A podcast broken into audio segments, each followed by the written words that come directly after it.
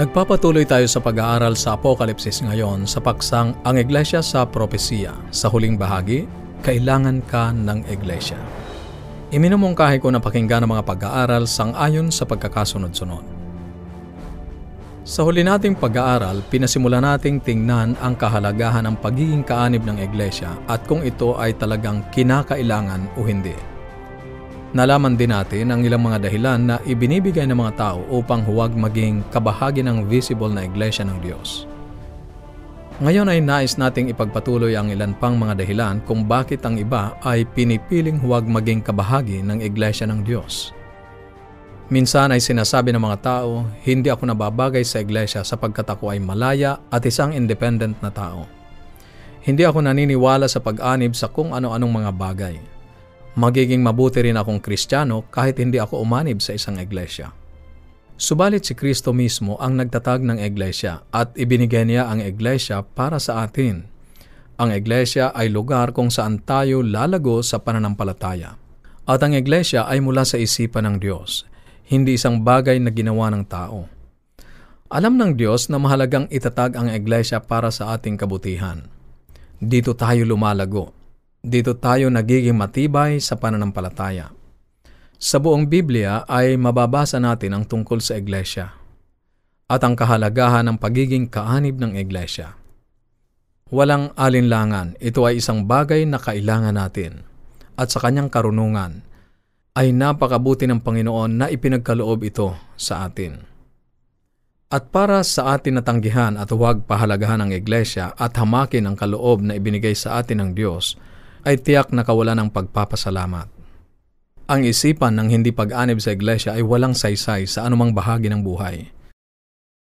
Paano kung ang mga kabataan na kaanib ng Boy Scout ay magsabi, Gusto ko ang samahan ng mga Boy Scout. Sa palagay ko ay isa yung magandang ideya. Pero ayaw kong maging kabilang sa kanila. Paano kung ang mga tao ay magsabing gusto kong manirahan sa Amerika o sa South Korea o sa Japan pero ayaw kong maging mamamayan doon at sumunod sa kanilang mga alituntunin. Ang bawat samahan ay nangangailangan ng pagtatalaga ng mga kaanib. Kung wala, ito ay hindi iiral. Walang pagkakaiba sa iglesia. Isang babae ang nagsabi, Talagang nasisihan ako sa pakikinig sa mga pag-aaral ng Biblia. Pero gusto kong maintindihan ninyo na hindi ko layunin na umanib sa simbahan. Hindi ako naniniwala sa pag-anib sa kahit na anong iglesia. Gusto ko ang ginagawa ng iglesia. Gusto kong dalhin ang aking mga anak upang matuto sila tungkol sa Diyos at malaman kung ano ang tama at mali. Ngunit hindi ako naniniwala sa pagiging kaanib ng iglesia. Ang mga ngaral ay natahimik ng ilang sandali. At siya ay sumagot, Mahal na kaibigan, nasubukan mo na bang tumigil sandali at inisip kung ano ang mangyayari kung ang lahat ng mga tao ay may kagaya mong paniniwala? Wala kang iglesia na kinatutuwa ang puntahan at wala kang lugar na pagdadalhan ng iyong mga anak upang matuto tungkol sa Diyos. Sinabi ng babae, Hindi ko man lang naisip yan. Kaibigan, kailangan nating isipin ang ganoon. Kailangan mo ang iglesia at kailangan ka ng Diyos dahil gusto niyang maligtas ka. Sinabi ni Jesus sa Aklat ng Marcos, Kabanatang 16, Talatang 15, humayo kayo sa buong sanlibutan at inyong ipangaral ang ebanghelyo sa lahat ng mga bansa. Ang pansanlibutang gawaing katulad nito ay nangangailangan ng isang organisado at pansanlibutang pagkilos. Nangangailangan ito ng pamunuan upang maging organisado, sapat upang maabot ang buong sanlibutan at nangangailangan ito ng pamunuan upang tiyaking ang mensaheng dinadala sa sanlibutan ay talagang ang mensaheng ninanais ng Diyos na dalhin at kailangan ng Diyos ang isang katulad mo na magdadala ng mensahe. Dapat din nating maunawaan na ang Iglesia ay isang magkakasamang pagkilos ng iba't ibang mga kaloob ng Diyos na ipinagkaloob sa pamamagitan ng Espiritu.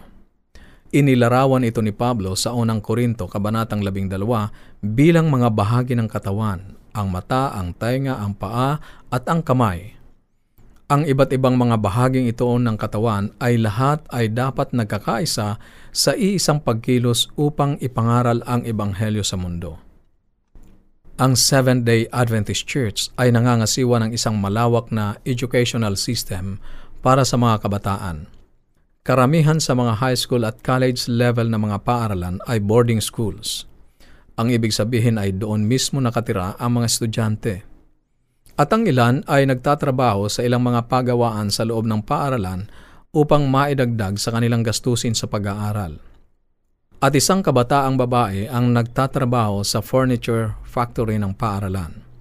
Siya ay napakaganda at isa sa pinaka-popular na estudyante sa campus. Isang araw habang pinaaandar niya ang isang malaking lagari, ay aksidenteng siya ay nadulas at naputol ang bahagi ng kanyang kamay. Mabilis siyang isinakay sa sasakyan upang dalhin sa ospital. Ngunit kanilang napansin na naiwan nila ang bahagi ng kanyang kamay doon sa shop kaya sila ay sumigaw sa ilang naiwan upang kunin ang bahagi ng kamay na naputol. Ngunit walang isa man ang gustong kunin ang kamay. Walang isa man ang gustong hawakan ang kamay na dati-rati ay gustong-gustong hawakan ng mga kabataang lalaki. Anumang bahagi ng katawan kapag napahiwalay sa kanya ay nakapangingiming hawakan at talagang ayaw hawakan. Ano kaya ang nararamdaman ng Diyos kapag naririnig niya ang sino man na nagsasabing ayaw niyang maging bahagi ng kanyang katawan, ang iglesia. Sa palagay ko ay nalulungkot ang Diyos.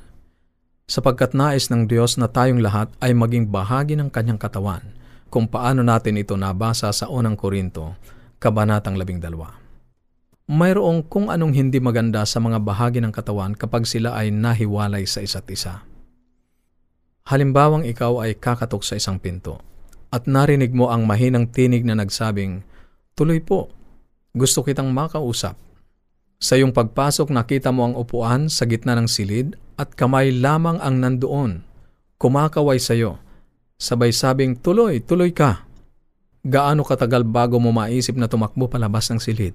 Kaibigan kapag ang bahagi ng katawan ay napahiwalay mula sa katawan. Mayroong kakaiba o nakakatakot na pakiramdam. Gayon din ang isang Kristiyano na tumatangging maging kabilang sa katawan ni Kristo. Sinulat ni Pablo sa Hebreo Kabanatang 10, talatang 25, na huwag nating pabayaan ang ating pagtitipon gaya ng ugali ng iba, kundi palakasin ang loob ng isa't isa, lalong-lalo na kapag inyong nakikita na papalapit na ang araw. Kaibigan, mayroong lakas sa pagkakaisa. Ang pagkakaisa ay nanggagaling lamang sa katawan ni Yeso Kristo.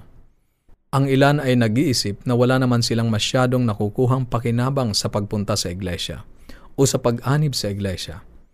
Subalit ang pagiging isang bahagi ng katawan ay hindi lamang pagpunta sa simbahan ang pakinabang o maging makatanggap ng pagpapala. Mas mahalagang magtungo sa iglesia upang maging pagpapala ka sa iba. Maaring mayroon dong isa na inilaan ng Diyos sa iyo na ikaw lamang ang makapagpapalakas at makapagpapasigla ngunit kailangan mong pumunta doon upang magamit ka ng Diyos sa ganoong paraan. Maaaring mayroong isa na ikaw lamang ang makapaglalapit sa Diyos at akayin siya sa pagtanggap sa ating tagapagligtas. Ngunit kung hindi ka magiging kaanib ng iglesia, mawawala ang pagkakataong iyon sa iba. Isang matandang lalaki ang nagtrabaho sa buong buhay niya Nag-ipon at namuhay na walang masyadong mga gamit upang makapag-ipon ng sapat sa pag-aaral ng kanyang anak sa medical school. Gusto niyang ang kanyang anak ay maging isang manggagamot. Nang dumating ang panahon upang ang kanyang anak ay magtapos, wala siyang kakayahang makapunta sa graduation. Ngunit hindi mahalaga sa kanya yon. Ang kanyang anak ay isa ng doktor ngayon at iyon ang pinakamahalaga. Ilang araw pagkatapos na umuwi ng kanyang anak sa kanilang tahanan upang dalawin ang kanyang ama, ay sinabi niya, Ama, mayroon kang dapat malaman. Hindi na ako makakasama sa iyo sa simbahan ngayon. Ang puso ng ama ay nadurog. Subalit siya ay isang lalaking puno ng karunungan at alam niyang walang maidudulot na mabuti ang makipagtalo. Wala siyang panalo sa kanyang anak. Kaya hinawakan niya sa kamay ang anak at dinala sa malapit sa mga gatong nakahoy. Inabot niya ng pala ang apoy at kumuha ng isang piraso ng nagbabagang uling at inilagay yon sa ibabaw ng bato. Ang maganda at maningas na nagbabagang uling ay madali lamang na naging malamig at kulay abong uling. Dinampot niya ang uling at muling ibinalik sa siga. At hindi nagtagal, ang uling ay naging magandang muli, mainit at nagliliwanag na baga. Kaibigan, kailangan natin ang iglesia at kailangan ka ng iglesia.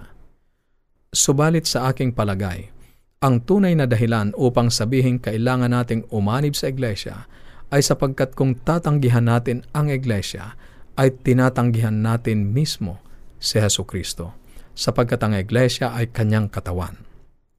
Kailangan nating lahat na maging bahagi ng katawan ni Kristo, gumagawang magkakasama upang ipangaral ang Ebanghelyo sa sanlibutan. Ang Iglesia ng Diyos ay magtatagumpay at papasok sa bagong Jerusalem. Ninanais ko na makasama ka doon sa araw na iyon, habang ang Iglesia ng Diyos ay papasok doon sa makalangit na Zion. Ang aking dalangin ay maging kaanib ka ng nalabing Iglesia ng Diyos ngayon. Kung mayroon kang mga katanungan o anuman ang nais mong iparating sa amin, o gusto mong magkaroon ng patuloy na pag-aaral sa Biblia, maaari ka naming matulungan.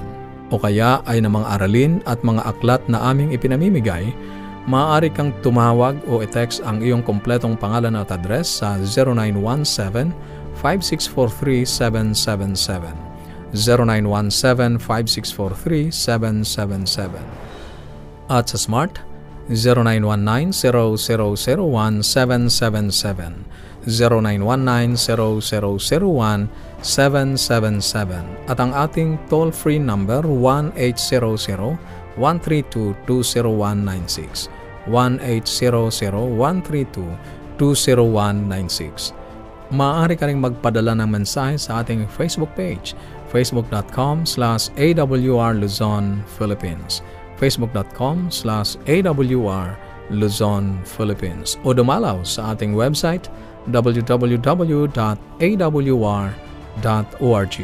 www.awr.org